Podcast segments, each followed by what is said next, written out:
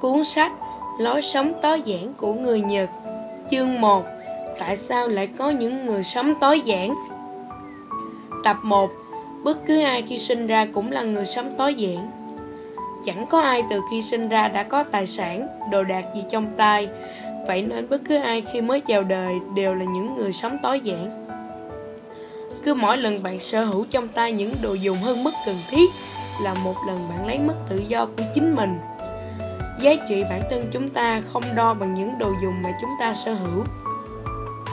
Những đồ dùng này chỉ cho chúng ta một chút cảm giác hạnh phúc nhất thời mà thôi. Mang theo những đồ dùng hơn mức cần thiết sẽ lấy hết thời gian, năng lực của bạn. Khi nhận ra được điều đó, tức là bạn đã bắt đầu trở thành một người sống tối giản. Những người sống tối giản luôn cảm thấy vui vẻ, mới là mỗi ngày. Cái cảm giác này tôi nghĩ bất cứ ai cũng có thể cảm nhận được phải là một người sống tối giản hay không, bởi bất cứ ai cũng từng trải qua. Ví dụ như một chuyến du lịch chẳng hạn.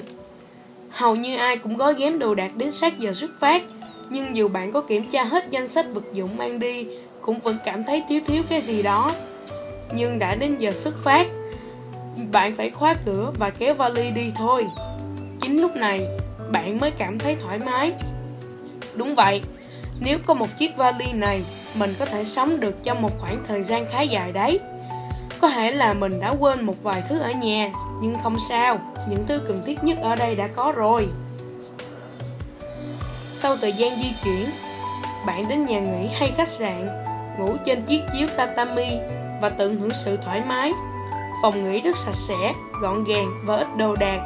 Trong phòng nghỉ này cũng chẳng có những đồ vật dư thừa như ở nhà bởi vậy nên nhà nghỉ luôn là nơi dễ chịu trong các chuyến đi. Bạn để lại đồ đạc trong phòng và đi dạo gần đấy, hoặc thảnh thơi tới bất cứ đâu.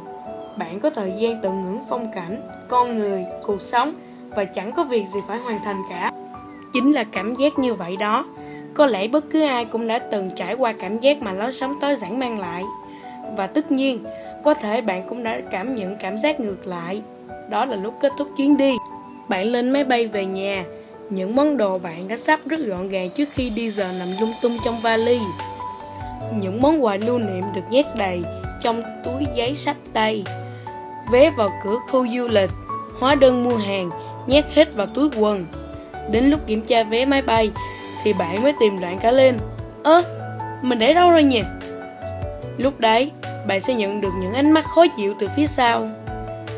Đây chính là cảm nhận khi bạn bị quá nhiều đồ đạc làm phiền bởi khi có việc cần thiết, bạn chẳng thể rảnh tay để làm gì được.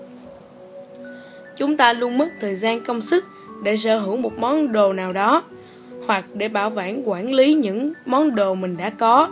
Và chúng ta bỏ ra nhiều đến mức những món đồ vốn chỉ là vật dụng hàng ngày cuối cùng là trở thành ông chủ của chúng ta.